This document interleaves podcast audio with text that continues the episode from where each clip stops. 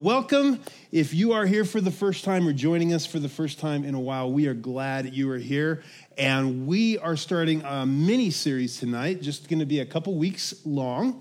And to get us to where we're going, actually, before I land into and dive into that, uh, thanks again for the amazing help.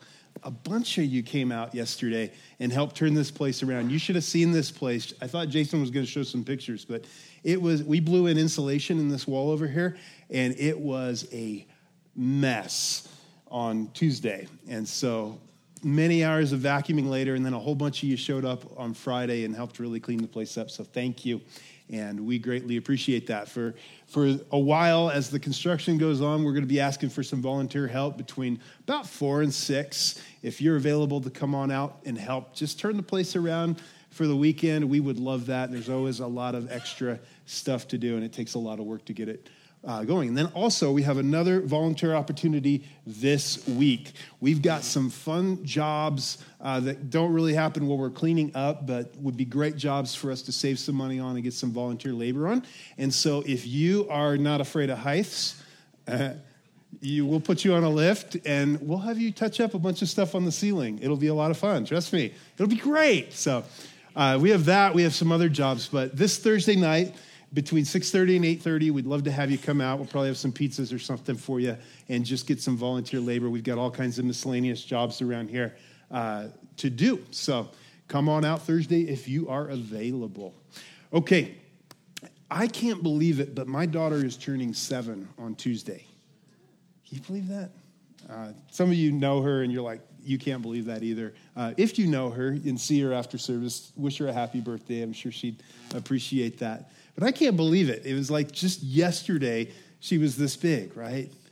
And with, with my daughter, um, I just, I'm not okay with it, to be honest with you. I, I tell her, I'm like, I just want you to stay at this age. You're so sweet, right? And I, we just want that stage to last and, and to slow down, right? It's just going by too fast. I want to hit pause, but I can't, right? I can't. Um, anybody identify with that feeling with maybe your kids or somebody in your life, right? There's a guy, famous guy, you've maybe heard of him. You probably learned about him once in class and forgot about him long ago. But his name is Heraclitus of Ephesus. He lived about 500 years before Jesus. And he is the one to whom we attribute the quote, and I don't think he actually said this, but this is where we, the, we say the quote comes from change is the only constant. Change is the only constant. You've heard that before, haven't you? And this is a truism. Actually, he didn't really, um, as I researched, he, he, I don't think he actually really said it in those words. What he said is this everything changes and nothing remains still. You cannot step twice into the same stream. And that's really deep and profound. He was a Greek philosopher. So, in fact, because of this, perhaps this is why he's known as Heraclitus, the weeping philosopher, because he figured this out. He's like, the only constant in life is change, everything's changing. And maybe you've experienced that. Actually, another cool thing about Heraclitus for uh, Bible nerds is he is the one that really brought to popularity the phrase or the idea that there's this universal force which governs the universe called Logos or the Word. And if you're a Bible nerd, you know a very famous passage of scripture that talks about that, right? John 1. In the beginning was the Word, and the Word was with God, and the Word was God. And it talks about, and John takes this idea that Heraclitus uh, made popular, and he takes it and he says, actually, the origin of it all is Jesus Christ. The creator, the one that holds it all together is Jesus Christ. So, so that's this guy. Now, we know that this is true, right? Life is change, isn't it? Every time you, don't you feel like every time you have the current season figured out and dialed in, something changes? As soon as you get on like an equilibrium and you feel like, okay, we're good, like things are going well, something changes, doesn't it? Every time you feel like you have your kids figured out, they change, don't they? You feel like you're a good parent, and then tomorrow happens, and you're like, what? Right? Every time you feel like you're getting your life in order, life happens, doesn't it? I bet if we just all went around the room and shared stories, um, I bet a lot of us would be in seasons of significant change in the room, right? We've got some graduates or a graduate, I guess. Uh, she's over there teaching our kids, and we're very, again, change. Like we're sad. She's graduating. She's going off to college, and she's a great staff member. So, uh, congratulate Hannah if you see her. She's awesome. But we've got some graduates, right? Maybe some of you, you're going to go to some graduation parties. You have grandkids, or or you have kids that are getting ready to graduate, and that's a huge change, isn't it? or parents, you're, you're parents, you're an empty nester. It's a new season of life for you. Maybe it's an, a new job, or maybe it's no job, right? Maybe it's a, a new relationship, or maybe it's no relationship. Maybe it's a new school you're in, or no school you're in right now. Maybe it's something a little more um, troubling for you, like a health diagnosis, right? Or a loss of a loved one. Or maybe it's just new responsibilities and challenges, and, and you're not sure if you're up for the task. Navigating change just isn't easy, is it? In fact, I'm guessing much of your anxiety and much of your fear is around change in your life. That's because there's so many unknowns, aren't there? As seasons change, there's just so many things out of our control. There's, there's no guaranteed outcome. And actually, when it comes to faith, seasons of change are one of the times when people often abandon, excuse me, abandon faith or drift away from their faith in God. And so here's what we're going to do over the next couple of weeks. We're going to do a mini series, and we're going to talk about successfully navigating change in our lives. And we're going to look at a couple of key principles from the life of Joshua. And so if you have your Bibles, you can turn over to Joshua chapter 1. Now, before we dive in, um, I just want to give you the bottom line up front. So we're going to talk about it and then we're going to break it down as we go through this scripture. So here's the bottom line that navigating change or successfully navigating change requires confidence in God's presence, clarity of God's voice, and courage to take the next step. Let me read that again.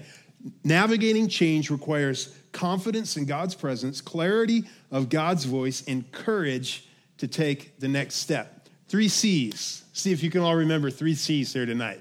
Let's say them confidence, clarity, and courage. One more time confidence, clarity, and courage. And so we're going to see how this played out uh, very early in the uh, career of Joshua. But first, let me give you a little bit of context about Joshua. Joshua lived about 1,500 years before Jesus. And Joshua served a very uh, famous man named Moses. And for 40 years, he faithfully served as Moses' sidekick, Moses' assistant, Moses' aide. And he, he got to do some amazing stuff and see and experience some amazing stuff as he faithfully served, but he wasn't really, you know, in the limelight. He was just serving faithfully. He got to accompany Moses up Mount Sinai, where Moses would receive from God the tablets that had the Ten Commandments written on them.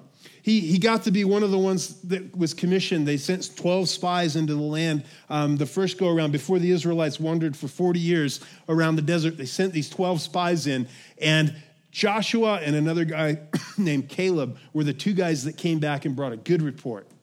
They said, We can do it. We can take the land. The other 10 convinced the people, We can't do it. They're too, they're too great for us. And Israel ended up wandering around the desert for 40 years until everyone in that generation, except for Joshua and Caleb, had died. See, Mo- Moses would go into a tent where he would meet, and it says uh, the pillar, uh, a pillar of cloud would come down, and God would meet with Moses, and he would speak to Moses. And Joshua was in the tent when this happened. He was right there. And then it says Joshua would go back to camp, but Moses would linger. He would stay in that tent in the presence of God. Pretty cool stuff.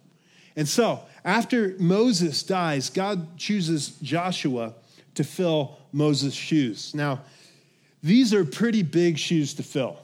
Some of you, you've been promoted in a company or you've been promoted at, at a place where, you know, you had some big shoes to fill.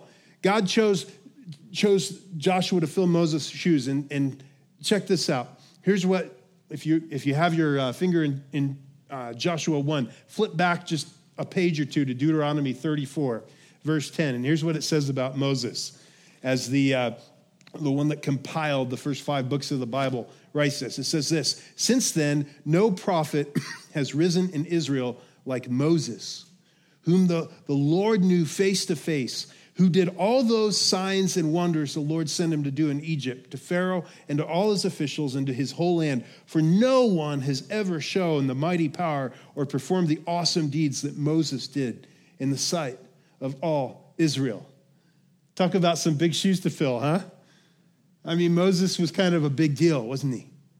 And also, then we're also told not only did, did Moses pull off all this stuff, he did it with incredible humility. In another spot, we're told that Moses was the most humble man who ever lived. And so, not only a great leader, very humble. And now Joshua is called on to, to follow in these footsteps, right? In fact, about Moses, God says in Numbers 12, He's like, I, I reveal myself to other prophets in visions and dreams, but Moses, we're buddies, we're friends. I talk to him like I would to a friend. And these are the shoes that Joshua had to fill. Can you imagine how intimidated he must have felt? How not up for the challenge he must have felt? Maybe you're in a season like that where you're, you're walking into something in life where you feel the exact same way. So, Joshua 1 1 says this After the death of Moses, the servant of the Lord, the Lord said to Joshua, son of Nun, Moses' aide, Moses, my servant, is dead. And so Joshua and the people of Israel find themselves in, in a new season with huge changes. Joshua, the great, or Moses, the great leader, is dead, no longer there to carry on with the people, to lead them into the promised land. And, and anytime you find yourself in a season of life, a new season, a season of change, this is time to really pay attention and to use caution. Because change in life seasons are often key times when people lose their faith in God. Either their faith, for some, even the, the faith that God even exists. For some, it's the faith in his presence or his goodness. And we'll kind of dive into this a little bit more next week. What, we have, what we'll see is four different key times, key changes when people tend to, to drift away if they're not careful. And just for graduates, I wanted to give you one today. And if you're traveling next week, because I know it's a holiday, go and listen on the podcast, because I think it's a really important conversation. But one of those is seasons of transition. We have season of, seasons of temptation, seasons of trial, and seasons of too much or abundance. Okay? But in seasons of transition, and some of you are in seasons of transition right now. You know, you're in in high school, you're getting ready to go off to college, or you're in middle school, you're getting ready to go to high school, or you're in college, graduating from college, getting ready to take on your first real job in the world, right? You're in a new city, maybe. And suddenly you're surrounded by people who really, you know, don't believe what you believe and what seems so important to you in your younger years no longer seems so important around your new circle of friends. These are seasons to really pay attention to, seasons of transition. And that's where Joshua and the people of Israel find themselves in.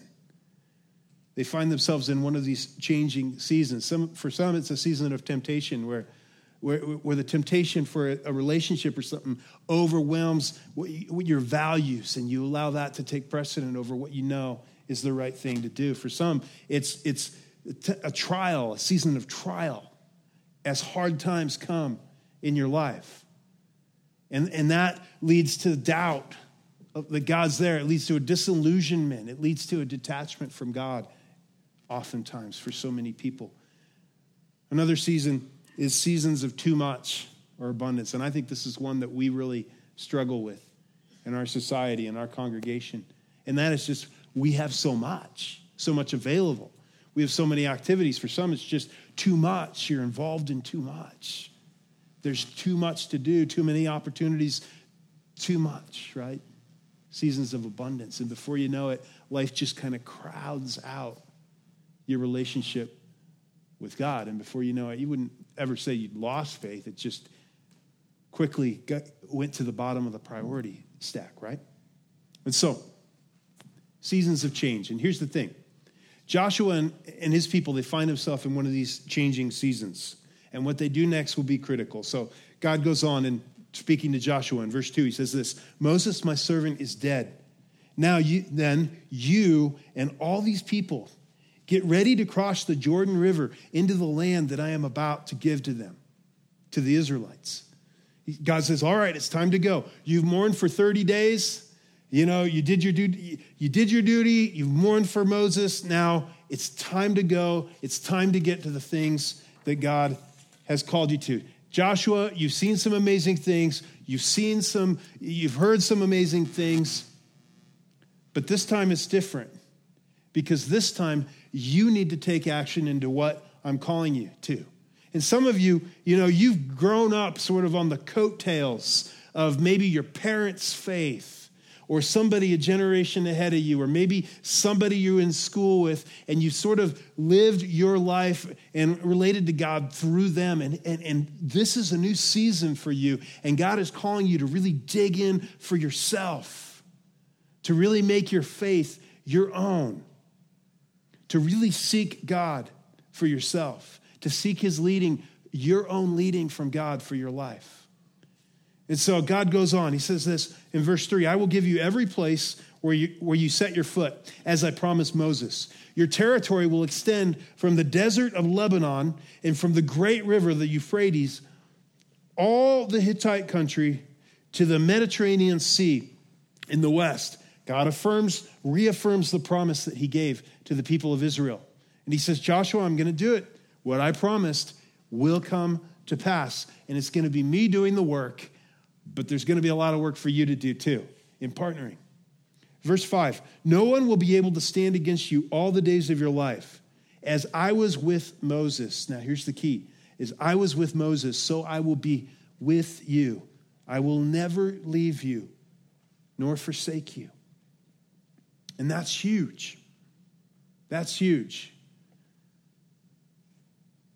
And here, here's the first thing I really want you to dig into as part of what we started with today, and that's this that, that in navigating seasons of change, one of the most important things that you can grab a hold of, one of the most vital things for you in your life is this it's confidence in God's presence. See, the greatest promise isn't success, even here that that you know god says you're gonna you're gonna go through and, and i'm gonna carry this out on your behalf that's not the greatest promise the greatest promise wasn't you know, the provision that God would provide for their needs and God would bring them into this new land. The greatest promise is his presence. And that's the greatest promise he gives to you and to me is that he will be with us. The, the author of Hebrews echoes this. Jesus says to his disciples, I will never leave you. Right? And then the author, author of Hebrews, Jesus says, I'll be with you always, even to the end of the age. And the author of Hebrews echoes this, and he, he says these exact same words I will never leave you or forsake you. Confidence in God's presence is such a key. Isn't it interesting to you how the presence of, you ever noticed how maybe you're out in the woods or something, and just having somebody else around is kind of a big deal? I, I, uh, I took my kids snorkeling a while ago, and I kind of laughed at myself because I, I love going out in the ocean, the deep water and stuff, but I'm kind of a chicken when I'm by myself because I've seen Shark Week, you know? and so I've got my, like, you know, my little girl, you know, I'm pulling her around, or my little boy. He's not little anymore, he's getting pretty big, but uh, I got my boy with me. And all of a sudden, I feel more confident. I'm like, wait a minute, I'm the dad here. This is supposed to be the opposite, right? But isn't it funny how just having the presence of somebody else with you? I mean, I was going like, "You're such a chicken! Like you're you're not dragging your kid out there to show him. You just want somebody to go with you." Anyway, uh, isn't it funny how just having somebody with you makes all the difference in the world? What if we actually got a hold of this fact that God is with us, and whatever that new season is, and whatever that change is, and whatever God's calling you to, what if you actually got a hold of this? Because if, if you're here and you're a follower of Jesus and, and, and you say you believe the words of Jesus, you would say, okay, yeah, I believe this, but how often do we live like we believe it? How often do we go through our days and our weeks actually with this on the front of our mind, the front of our consciousness, not just tucked away somewhere back there? And I'm telling you, if, if this really sunk into our hearts, this would make all the difference in the world. I think God wants us to realize how awesome this promise is. That, that truly, to be, if you were really confident in this promise, it would change everything. See, because the truth is, we have no guarantees usually about the outcomes of whatever season of change we're in, right? And this is where people most often get into trouble, is because the outcome of this season hasn't gone the way they thought. And so they draw conclusions about God's care for them based on the outcome of the season in the here and now. When Jesus says, I will never leave you in the midst. See, because God doesn't always promise that everything's going to work out rosy in this life, right? But this is a promise. He will never leave you, He will never forsake you. And that's the greatest promise we could ever ask for. So he goes on. He says in verse 6 Be strong and courageous. What makes you strong and courageous? What I just promised you. The fact that I'm with you. That should give you the courage to do whatever you're called to do. Because you will lead these people to inherit the land I swore to their ancestors to give them. He goes on, be strong and very courageous. You think God wants him to get this? be careful to obey all the law my servant Moses gave you. Do not turn from it to the right or the left, that you may be successful wherever you go. Keep this book of the law always on your lips. Meditate on it day and night, so that you may, so that you may be careful to do everything written in it. Then you will be prosperous and successful. Now, here, here's what I want you to know about Joshua right now Joshua knew God's instructions, the scriptures, better than anyone else alive on the planet at this point. Because he was, he was there with Moses in the tent, he was there on the mountain with Moses as Moses received the instruction from God, right? He knew it better, but God still said, I want you to meditate on the scripture. I want you to meditate on, the, on what's been given day and night. I want it to be on your heart. I want you to be careful to keep it. He goes on, verse 9 Have I not commanded you? Be strong and courageous. He really wants Joshua to get this, right? He's making it very, very, very clear to Joshua. This is the fifth time, including once in Deuteronomy, that God speaks this to Joshua. When God repeats something five times, listen up. Right? Listen up. Do not be afraid. Do not be discouraged. Why? For the Lord your God will be what? Everybody say that out loud. With you wherever you go. And here's the second thing I think is such a key in navigating seasons of change is this it's clarity of God's voice. Remember our second C. Clarity of God's voice.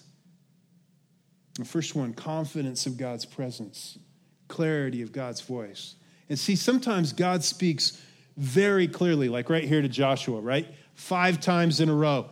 Hey, buddy, be strong and courageous. Hey, I'm with you. I will never leave you. You can do this because I'm with you. Here's what I want you to do. Here's the path. Go this way. Do this. Sometimes God speaks very clearly. And I believe sometimes God speaks to us very clearly. When God first started to speak to us and lead us about planting a church five years before we, we ever set that in motion, it was so clear. It was so incredibly clear. Um, I've told you this story before of when my dad was uh, praying when he was a college professor up in Alaska. And he literally saw, before the days of big screen TVs, he literally saw a big screen TV in his mind that says, Pray for Robert. And later he found out another professor um, saw a big screen TV that said, Go see Robert. And when he went and saw Robert, the guy was locked in his dorm room with a gun and the gas pipe disconnected and could have taken out not only his own life, but everybody in that dorm. But God so clearly led, and this guy was able to stop Robert from doing that. I mean, amazing, right? Sometimes God works in those kind of clear ways. But here's, here's the thing oftentimes, when that happens in your life, usually it's the tougher the assignment, the greater the clarity is needed, right? And oftentimes, if God has something for you to do that's going to be pretty hard, there's going to be some real clarity around that. God just doesn't all the time tell you to jump off, you know, into the deep end without having some real clarity around that. I, as we are after God was communicating and leading us in some really um, key ways as we were praying about planting a church, I told our pastor friend, Jay Pathak, the, the pastor of the Mile High Vineyard, I said, hey, uh, you know, we were like starry eyed, tell him about this. And he goes, well, uh, man, this is that, if it's that clear, you know what that means. It's going to be really hard. I'm like, gee, thanks. I'm telling you, the first year, had we not had the clarity that God had really spoken to us, I don't know that we would have kept going, right? So sometimes God makes it so clear and when God does that, if God does that in your life, and all I can say is, you know, there's some unique ways God could, God could communicate. He's, he's the master communicator, right? He can communicate to you in all sorts of ways. And, and there's just those times that you know that you know that you know that God is leading you to do this, or you know that you know that you know. You have no doubt in your heart or mind that God said this. And when that's the case, you just go. You just do it. Even if it doesn't seem like a really great idea, even if your family's like, you're crazy, right? If you know that you know that you know, if you are crystal clear that God told you to do something, you, you just obey, right? I mean, now obviously the caveat is he never speaks in opposition to what's written in the word. And, and that's something to keep in mind, right? Because if, if he's telling you to do something that he tells you not to do in the Bible, then you haven't heard from God. It was the pizza the night before, okay? You had too many jalapenos on the pizza. Anybody like jalapenos? One of my favorites, ham, jalapenos, and pineapple. Oh, yeah. Mm, good stuff. Too bad I'm on the low carb diet now, so that kind of kills the pizza. Okay. Um, I can cheat though, right? So, anyway. So, I want to give you a few things because here's the thing. Sometimes God is super clear, right? And other times it's just not so clear, is it? As you're thinking about a season of change or a season of transition in your life, other times it is not clear. And how do you know what to do when it's not clear? And I've got five different things that I think are keys for what you do in those seasons to try to discern is God trying to lead me in a way in this season? And one of those, the first one is this you, you got to spend time listening to God in prayer the psalmist says, Be still before the Lord and wait patiently for him.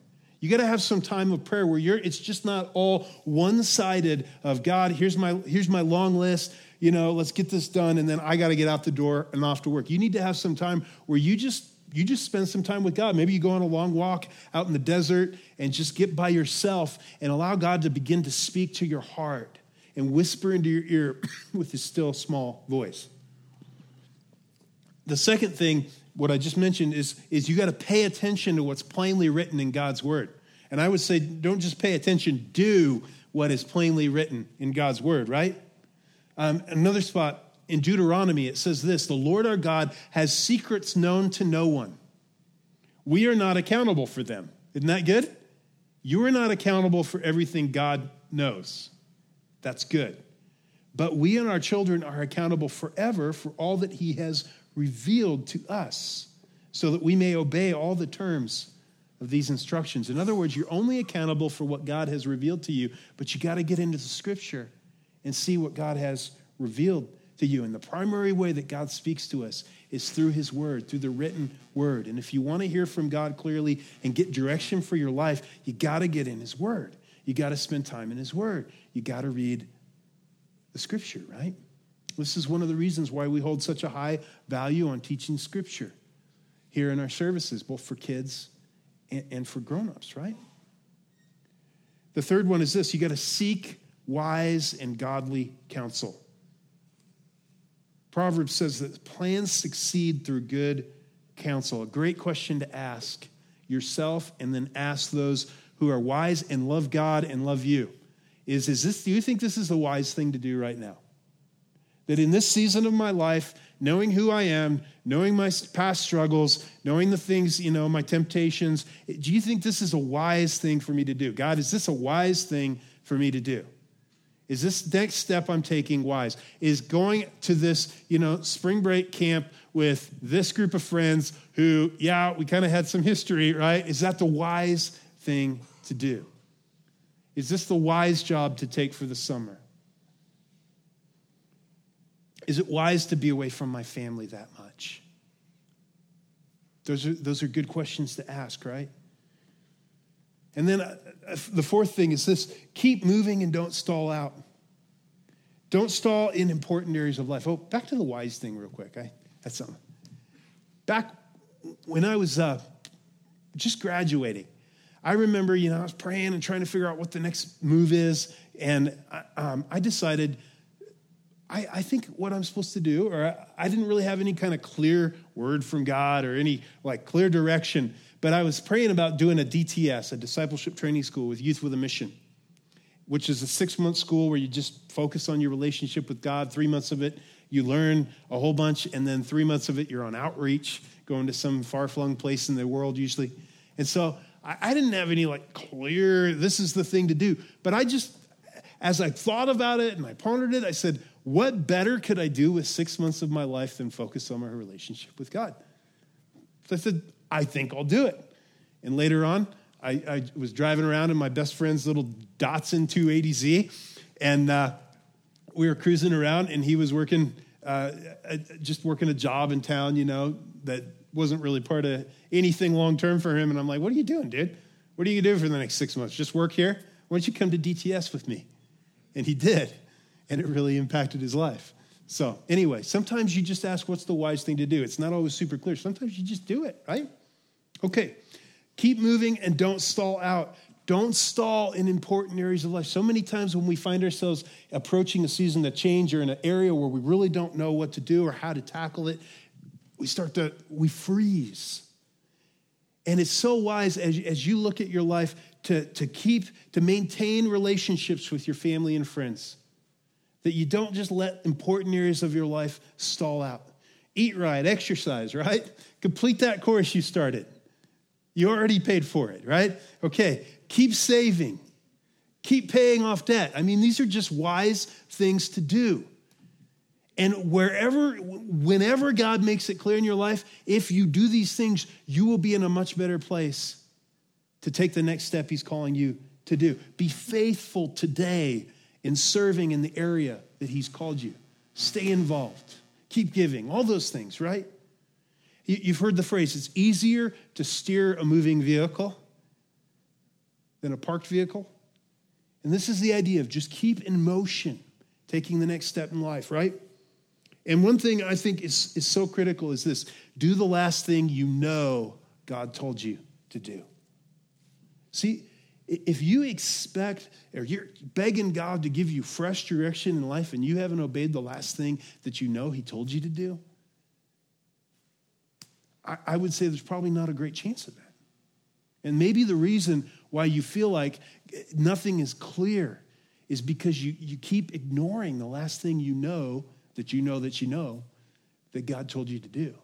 And so those are five little tidbits that you, you might want to write down or something that might just be helpful if you're in one of those seasons where it just isn't so clear. But clarity of God's voice is important, his leading. Verse 10. So, and here's what Joshua does with this. Here's what he does with the with the commission. So Joshua ordered the officers of the people, go through the camp and tell the people, get your provisions ready. Three days from now, you will cross the Jordan here to go in and take possession of the land the Lord your God is giving you for your own. Did you see that? Joshua takes action. Now, eh, did you notice what God didn't tell Joshua? The whole plan of attack, right? He didn't go, oh, by the way, this is going to be great. In a couple of weeks, you know, about a month from now, you're going to, you're going to walk around. I'm going to make you walk around a village seven times and you're going to feel like such idiots. He didn't tell him that. He just said, This is the direction you go. And see, here's, I think, one of the biggest things, and we talk about this all the time because I think it's such a big thing. That, that in, in new seasons of life, or as you feel God calling you towards a new season, you gotta have the courage to take the next step. The courage. Now, you don't have to know five steps down the road. Joshua had no idea how God was going to work it all out. And if you go through the rest of the book, and we're not going to do that in this series, but there were all sorts of wild ways that God actually brought to pass the thing that he said was going to happen. And there's no way Joshua could have predicted it, or no way Joshua could even come up with it, right? But what did Joshua do? He took the next step. He said, Okay, guys, we're doing it. How? I don't know. But three days from now, we're crossing that river. He had no idea that they would walk up to the side of the river and stand there, and then it would part. It's a big deal. But he had the courage to take the next step. And here's the thing you got to do the next thing you know you should do. You got to do the next thing. God says, My word is a light to your path and a lamp, or a lamp to your path, light to your feet, or vice versa. I can't remember. But the whole point is they didn't have big LED thousand lumen spotlights, right? That shine all the way down the road. It was literally, it showed you a step or two, enough to keep going in the right way that you wanted to go or that God was calling you to go. And typically, I've found that's the way it is when, when you follow God. Oftentimes, He gives you the destination hey, I've got something big. I want you to make an impact for my kingdom. Or I've got something for you in your life, or in your marriage, in your family. But you got to trust me. But we have no idea how, is, how we're going to get there. All we know is, I think the right next step is this. You know, when you ask that, when you run it through that grid of God, what's the next, what's the wise thing to do in my situation and my place in life, you know, with these, with my family situation, with, with, you know, the way I know you've wired me up and all the things I struggle with and the opportunities I have and the financial situation I'm in. What's the wise thing to do? Typically, the next step he makes pretty clear. And you go, okay, actually, that's pretty simple. I don't have to know A to Z. I only have to know A to B. A to B. You typically know the next right step, right? Maybe it's a boyfriend. You, you need to break up with the bum, and you know it, right? Or maybe it's just that change in direction you need to take. Maybe it's a hard conversation that you need to have with somebody. Maybe it's a step of forgiveness.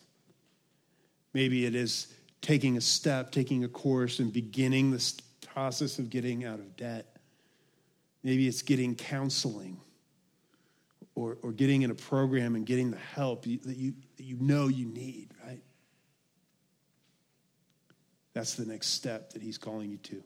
So, bottom line navigating change, if you want to successfully navigate change with your faith intact and strengthened, and actually get to the things that God is calling you to get to.